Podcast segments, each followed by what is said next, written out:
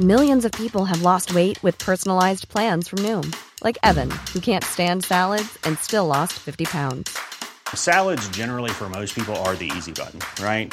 For me, that wasn't an option. I never really was a salad guy. That's just not who I am. But Noom worked for me. Get your personalized plan today at Noom.com. Real Noom user compensated to provide their story. In four weeks, the typical Noom user can expect to lose one to two pounds per week. Individual results may vary.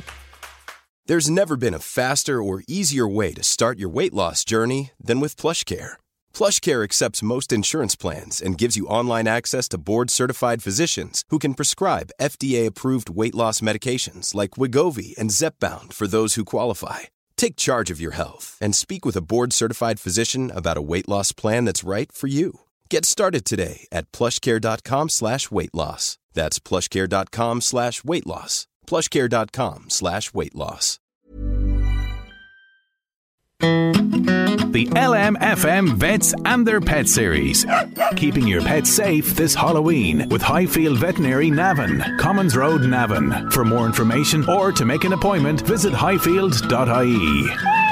It's time to return to our regular Vets and Their Pet series in association with Highfield Veterinary Clinic, Commons Road in Navan. And today, Vet Ashling Flynn is with me. We're going to be discussing skin conditions that affect cats and dogs. Ashling is on the line with us. Great to have you, Ashling. Hi, thanks for having me. Now, tell us first of all, what are the most common skin conditions that affect cats and dogs?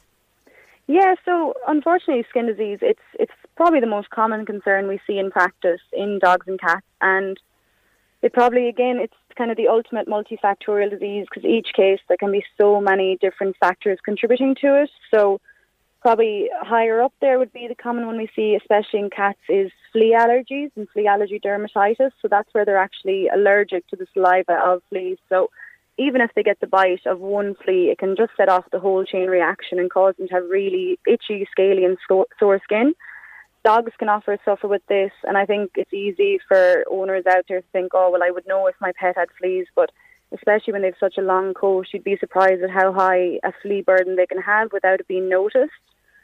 And on top of that, they can suffer from mite problems, so they're usually invisible to the naked eye. So if you're taking your pet to the vet, they might do a skin scrape to confirm it and give you appropriate medication. And the medication that's usually needed to kill those mites, it's often prescription only, so the pet shop products won't really treat for it. Okay. And as well as that, um, we're coming out of the summer now, but in summer we'd regularly see a problem with harvest mites. Now they're like little gold flecks on your pet's paws and around their ears, and they're something I actually never even saw in practice until I moved to this part of the country, and I think I saw them every single day this summer and they're awkward to treat, but you can get them treated. It just needs kind of a regular application. Okay, um, yeah, I would never have heard of that one myself, and that's interesting. So, is it mostly uh, animals then that would be kind of in rural settings more so? Yeah, definitely. So it's your dogs and cats that would be out and about a lot, especially cats, because obviously cats they might disappear for a day and come yeah. back, and you don't know where they've been. So definitely is the ones that are more rural, more out and about. Your ones that would be kind of just in the garden and going for just the walk in the park be less likely to get it. Now, you mentioned something interesting there, and I'm a cat owner myself. In terms of the the fleeing and stuff, like normally cat and dog owners would be fairly good at preventing, you know, uh, given the treatments uh, for preventing fleas and that kind of thing.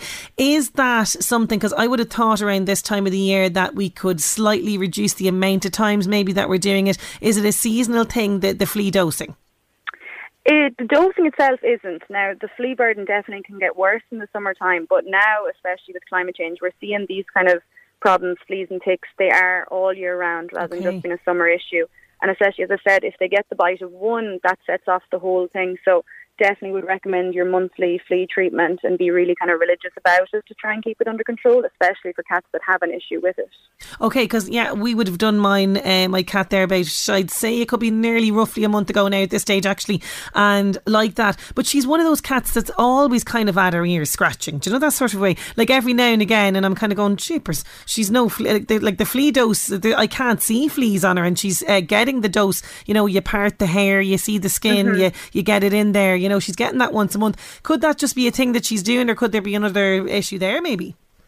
Well, they can get ear mites as well, so they can look like kind of dark um, dirt in the ears, and then some of your spot ons, again, the ones you get in just the pet shop, wouldn't really treat for that. Um, your spot ons that you get in the vets would usually treat for the ear mites. Okay. And then sometimes they can need actually ear drops that have a treatment that kills ear mites too. But with ears, they're kind of they can be anything. They could be yes from fleas or from mites, but they're often part of a kind of an allergic component in general. So cats and dogs really do suffer with allergies, and often the place they show up mostly is in their ears. Okay, that's really interesting. And that could be, you know, in relation to, say, weather, environmental issues, uh, conditions, or also could it be to do with food? If there's a new food, could this have a knock on effect and show signs in the skin? Yeah, definitely. So, food is a massive culprit. Um, many pets can be allergic to their just commercial pet food, and also they can be allergic to scraps and treats that they might be getting in the house. Oh. Even a lot, of, yeah. I'm ra- You're raising alarm bells with me there. But they, they, they love the L treats, don't they? they do, they definitely do, and often, like I often hear. Um, that dogs especially might get cheese as a treat, or even Oh. puppies might they might be using cheese as the reward, but they're they're naturally quite lactose intolerant. So while they may love it, it can be doing them no idea. favors and cause itchy skin and other problems. Yeah, but there is a lot of kind of anti-allergy foods out there now. So if you and your vet feel that there might be an allergy, um, it's definitely worth trying anti-allergy foods. And there's so many of them that there's even kind of different protein sources. So if the chicken one isn't working, you can try the salmon one. Mm-hmm. And there's even prescription kind of hydrolyzed ones where basically all the protein is broken down, so your pet won't be allergic to it.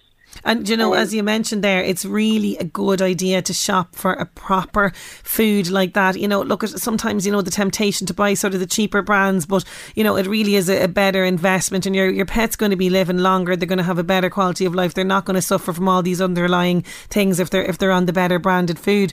Um, and yet on the subject of treats now, because you've mentioned the cheese for the dog, I caught now we don't give it to her, but I caught my cat having a little uh, lap of a, of a cereal bowl, the milk out of the cereal bowl. Surely she doesn't like that, but she clearly does. Yeah, your cats cats wouldn't have the same kind of lactose intolerance as dogs do. I still wouldn't kind of recommend giving them bowls of milk and stuff, but the little bits won't cause the same kind of damage that it will do to dogs. Like I see a lot of the the cafes often these kind of puppuccinos and pup cups Yeah. and stuff, and they're they tend to be just cups of milk. So unless they're lactose free milk, I would say try and avoid unless you want uh, a messy house in the morning. Well, that's the other thing too. Um, so you know, on on uh, the but go back to the kind of skin conditions in terms of the you know signs, symptoms, indications. I mean, I imagine the itching would be one thing. Would there be any other symptoms to look out for in terms of the skin conditions? Yeah, so people often think, okay, well, they're not scratching themselves, using their legs to scratch their ears or scratch their neck. And one thing often a dog will come in, it might be for something totally unrelated, and it might be a white dog and look down, and I'll see their paws are totally stained brown, and that's that's just ad- from them licking at it. And often you'll ask the question, then do they lick or bite their paws? And the amount of times a week I'll hear, oh no, no, they don't. They're just a paw licker. And while some dogs will yes lick at their paws to clean them, it's it should be infrequent. So if your dog is licking at their paw kind of multiple times a day, then they're actually nine times out of ten is an allergic reason for it. So it's definitely worth taking a trip to your vet and seeing what kind of options there are for that. And you know, in terms of say, you know, you've you've mentioned, uh, you know, the, the the licking of the paws, that kind of thing. Could things like, say, for example, problems with their liver or other underlying health conditions result in behaviours or things manifesting in the skin? Uh, pain would probably be the biggest thing. So if you found they were licking at maybe their back legs or their paws, generally it would be could be arthritis or pain. You wouldn't really see kind of too many internal conditions unless it was purely behavioural where they were stressing out. Then they might lick at themselves. But with regards to kind of health conditions other than that, you wouldn't see too much um, of that presenting as them licking at themselves or biting at themselves.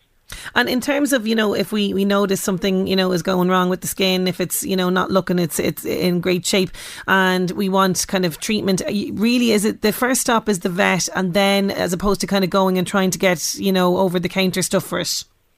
Yeah, definitely. Um, look, you can you can go and get your over the counter stuff, but a lot of the time they just won't work. They might just be a waste of money because they just won't be targeting the real issue. I mean, a lot of dogs, especially dogs that have um, a condition called atopic dermatitis, it's not curable, but it is definitely manageable. But there's Okay. there's so many aspects to treating it. So they often get kind of secondary skin infections because the the natural healthy skin barrier just isn't there. So bacteria and yeast they're naturally able to kind of take over and colonize that skin. So often they need a medicated shampoo to treat that and to help get that skin barrier a little healthier. I mentioned before about ears. Sometimes they need treat for ear infections, and then there is in that condition atopic dermatitis. There is medication for it, which can help control it. It does work really well, but the most important thing, I suppose, is that people are aware. Oftentimes, it's not curable, but it is. It's often t- able to well manage it. And is there anything else then, Ashling, that you'd like us to take on board when it comes to skin conditions? Obviously, things like not ignoring it and leaving it go can lead to, to worse problems down the line.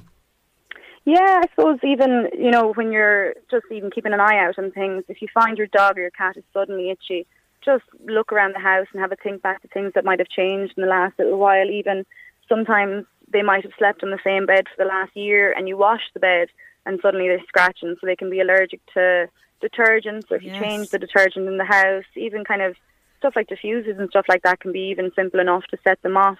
And if you feel like your pet is kind of ticking any of the boxes, licking their paws, rubbing their tummies along the ground, definitely get in touch with your vet to organise a treatment plan and uh, yeah, it can be really irritating to wa- and uncomfortable to watch them yeah. themselves. So, and it's obviously it's irritating for them. So, important to try and get on top of it early because the longer it goes on, the more likely they are to have quite a bad skin infection as a secondary result. Lots of great advice there. If people want more information, how can they get in touch with you guys? Yeah, so they can phone um, any of our clinics or they can go to highfield.ie and we actually have an online booking system now, which is great if you're like me and would rather avoid actually a phone conversation to book an appointment. it's quicker as well, highfield.ie. Uh, Ashling, as always, thank you so much for joining us with all of that great advice. No problem. Thanks a million. The LMFM Vets and Their Pet series. Keeping your pets safe this Halloween with Highfield Veterinary Navan, Commons Road, Navan. For more information or to make an appointment, visit highfield.ie.